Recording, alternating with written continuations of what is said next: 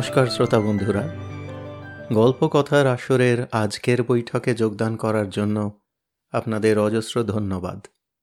আমি রুদ্র দত্ত। আমাদের এই তৃতীয় পর্বে লেখক নরেন্দ্রনাথ মিত্রের লেখার প্রতি একটু মনোনিবেশ করব, আগেই বলেছিলাম, এবং তার লেখা কিছু গল্প এই পর্বে আগেও পাঠ করেছি। আজকেও পাঠ করতে চলেছি নরেন্দ্রনাথ মিত্রের আরেকটি গল্প। নরেন্দ্রনাথের সম্বন্ধে এর আগে বিভিন্ন কথা বলেছি, আজকে আর কিছু বলব না। এই গল্পটির সম্বন্ধে দুটি কথা বলে নিই। এই গল্পটি দুর্গাপূজাকে কেন্দ্র করে, যেমন একদিক থেকে ধরলে, নরেন্দ্রনাথ মিত্রের অন্য একটি গল্প পাঠ করেছিলাম পঁচিশশো রেঞ্জেল সিটিতে, সেই গল্পটিতেও যেরম দুর্গাপূজার ছোঁয়া আছে, আসলে দুর্গাপূজা বাঙালির হৃদয়ের খুব কাছের জিনিস। আনন্দের সঙ্গেই হোক অথবা দুঃখের সঙ্গেই হোক, দুর্গাপূজাকে স্মরণ করা বাঙালির পক্ষে খুবই স্বাভাবিক। ওই গল্পটির মতো এটিতেও দেখছি খুবই হালকা হাসির ছলে গল্প আরম্ভ করার পরেও হঠাৎ কখন কোন সুযোগে নরেন্দ্রনাথ মোড় ঘুরে সোজা চলে গিয়েছেন মানুষের অস্তিত্বের সংকটময় জিনিসগুলির দিকে। সাবধান বাণী উচ্চারণ করেছেন। আজকে পুজোর মরশুমে এই গল্পটি পাঠ করছি। আশা করি নরেন্দ্রনাথের কলমের গুণ এবং তার সতর্কবাণী দুই এই পাঠের মধ্যে দিয়ে আপনাদের স্পর্শ করবে। তাহলে আরম্ভ করছি আজকের পাঠ। নরেন্দ্রনাথ মিত্রের গল্প কৈলাস থেকে কলকাতা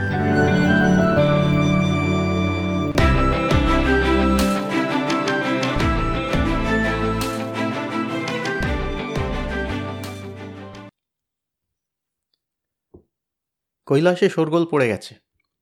বোধন শেষ। এখনও মায়ের গোজগাছ শেষ হলো না।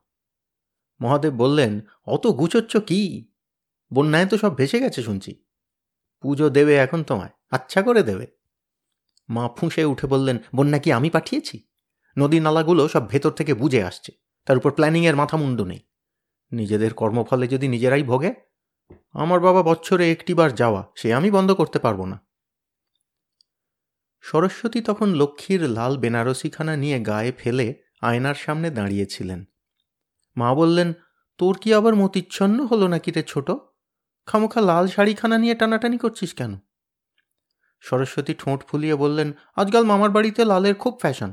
দাওই না বাবা একবার পড়তে লক্ষ্মী ট্যারচা চোখে তাকিয়ে বললেন, ইচ্ছে হয় পরও তবে ওয়ার্নিং দিইনি বলে পরে যেন আবার দোষ দিসনি। সাদা ফ্যাকফ্যাকে রঙের উপর টকটকে লাল পরে জেল্লাজা খুলবে না? যেন শ্বেতকুষ্ঠ। সরস্বতী রাগ করে বেরিয়ে যেতে মা বললেন, অমন আঁতে ঘা দিয়ে কথা বলিস কেন রে বড়? তোর স্বভাব যেন দিনকে দিন বেয়ারা হচ্ছে। দেখো মা, লক্ষ্মী লক্ষ্মী বলে অনেক দিন ভুলিয়ে রেখেছ। এই করতে নেই আর সেই করতে নেই করে করে আমার সমস্ত প্রবৃত্তি অবদমিত হয়ে এখন অগ্নুৎপাত ঘটাতে চাইছে। তা জানো? এখন তোমাদের লক্ষ্মী মেয়েটের কোনো দামই নেই। তাছাড়া মুখ বুঝে সব মেনে নিতেও আমি আর রাজি নই। এই রইল তোমার গাছকৌটা আর এই রইল তোমার পেঁচা। ক্যাটর ক্যাটর বাক্যি ওর আর সহ্য হয় না আমার। লক্ষ্মী দুম দুম করে চলে গেলেন। মা মাথায় হাত দিয়ে বসলেন। বলে কি এরা? লক্ষ্মী গাছকৌটো নেবে না? সরস্বতী লাল ধরবে? না, তার মাথার মধ্যে সব গোলমাল হয়ে যাচ্ছে। দূর থেকে কেকাধ্বনি ভেসে আসতে মা ষাঁড় ফিরে পেলেন। কার্তিক আসছে। দেখা যাক, ছেলেটা যদি একটা বিহিত করতে পারে।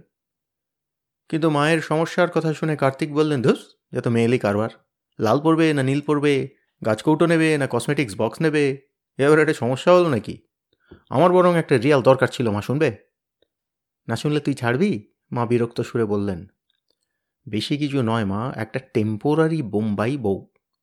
কার্তিক লজ্জা লজ্জা মুখ করে বললেন, বলিস কি রে? তোর ইমেজ কুমার দেবতার, তা জানিস?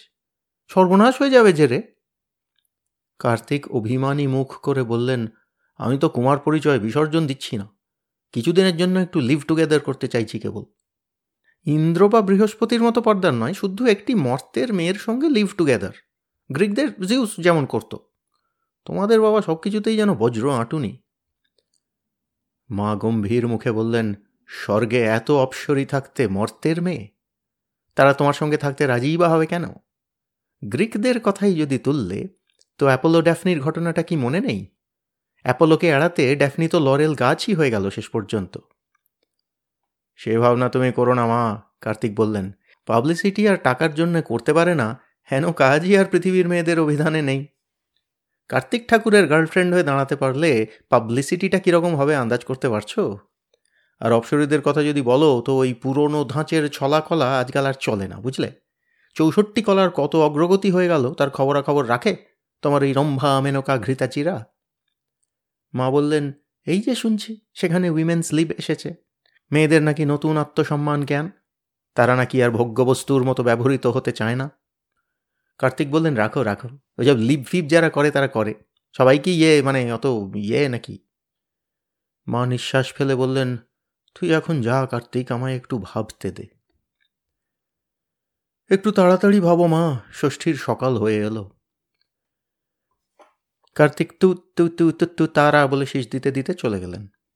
আর প্রায় সঙ্গে সঙ্গেই ঢুকলেন গণেশ দাদা, পেট্টি নাদা। মা গো, এসেই এক ঢিপ করে পেন নাম। গজমুণ্ড এই ছেলেটিকে বড্ড ভালোবাসেন মা, যেমন বাধ্য তেমনই বিনীত করিতকর্মা তার উপরে।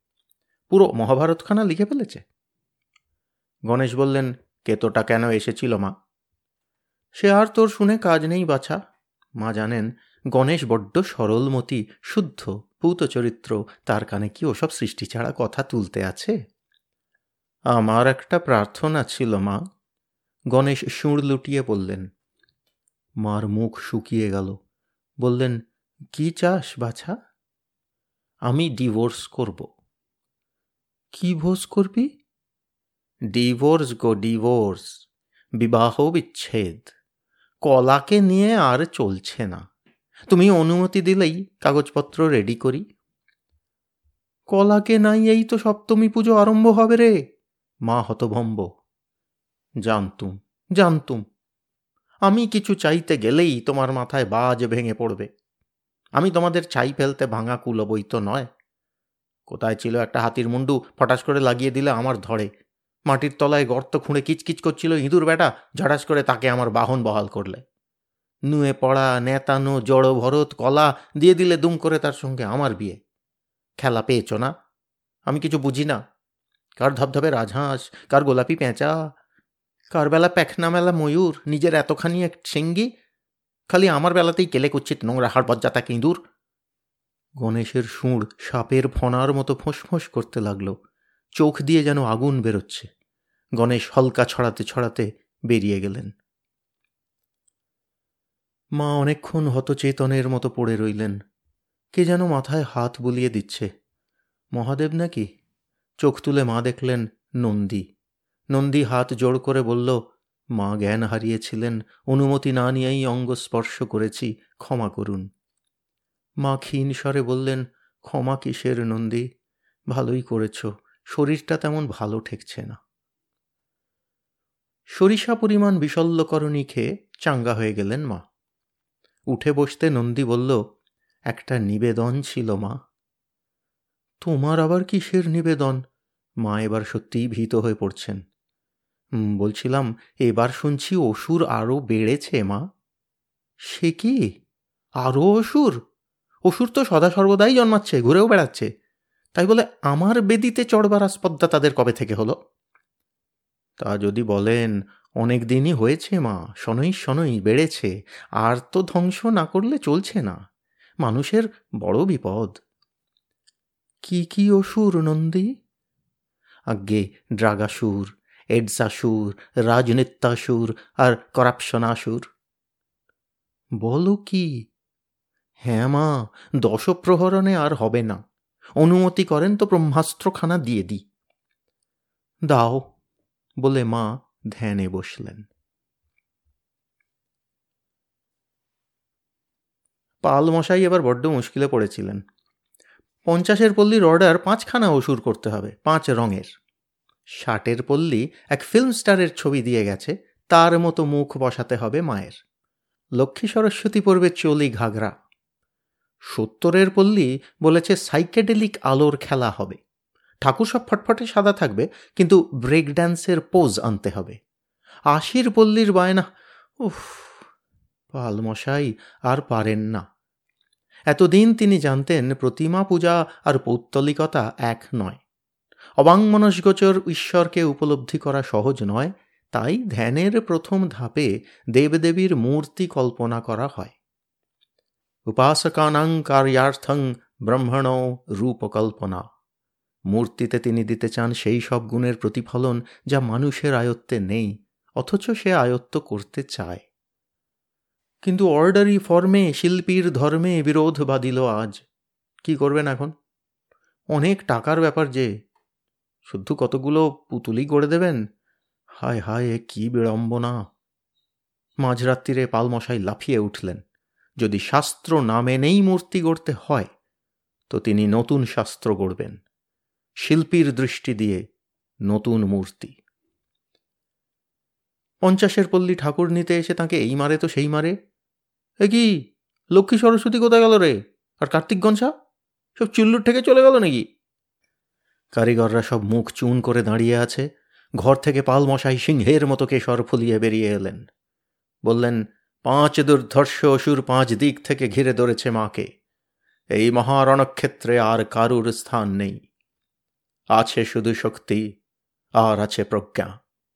লক্ষ্মী, সরস্বতী, কার্তিক, গণেশে যত মাটি লাগতো, সবই মায়ের শক্তিময়ী দেহে লাগিয়ে দিয়েছি। দশ হাতে আর কুলবে না, তাই বারো হাত দিয়েছি। নবপ্রহরণ তৈরি করছি। এখন এই মূর্তি যদি পছন্দ হয় নাও, নইলে বায়নার টাকা ফেরত দিচ্ছি। পুজো কমিটির জয়েন্ট সেক্রেটারি পান্তু বললে, বোম্বাই সাইজ হয়েছে কিন্তু রে ঘটনা, দুর্দান্ত। তাছাড়া এখন আর ভালো ঠাকুর পাবোই বা কোথায়? তা পাল দাদু, পাড়ার বুড়োরা আবার মারতে আসবে না তো? আর পুরুত, রাজি হবে তো এ ঠাকুর পুজো করতে? পালমশাই বললেন, না পেলে আমায় জানিও।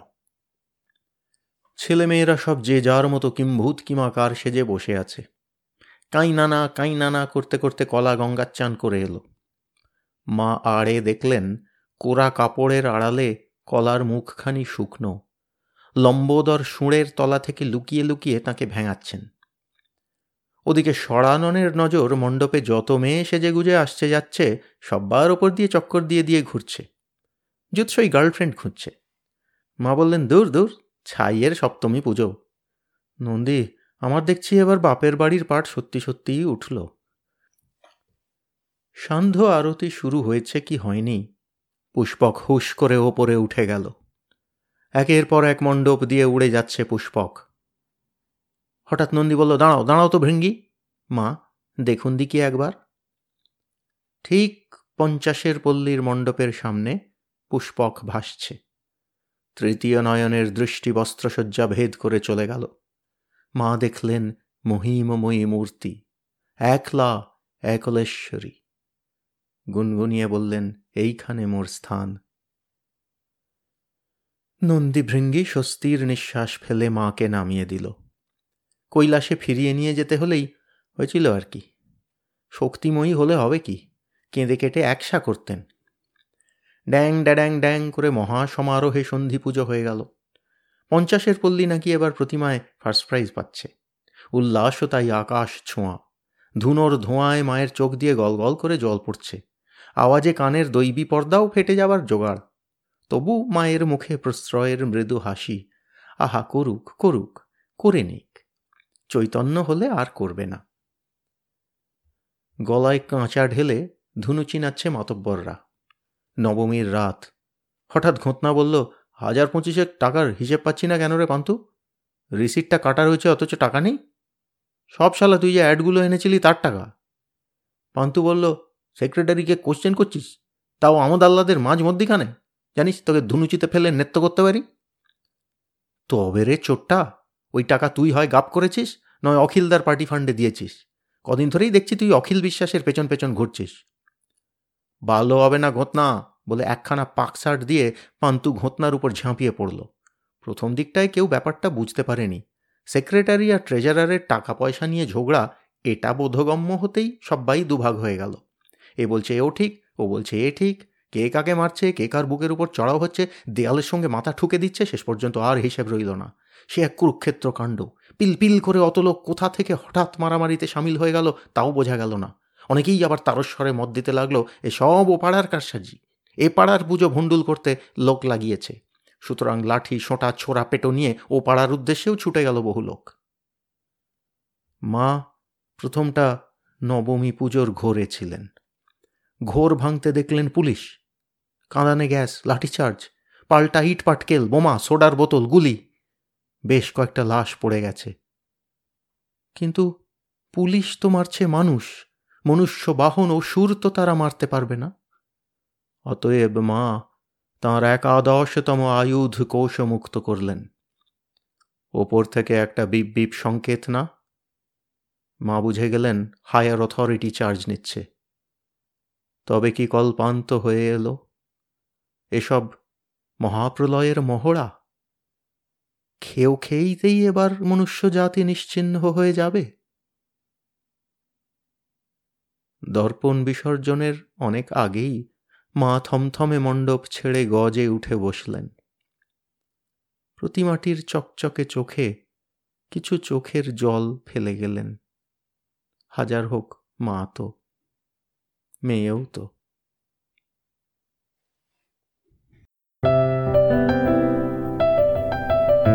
আপনাদের মতামত আমাদের জানাতে ভুলবেন না কিন্তু, শ্রোতা বন্ধুরা।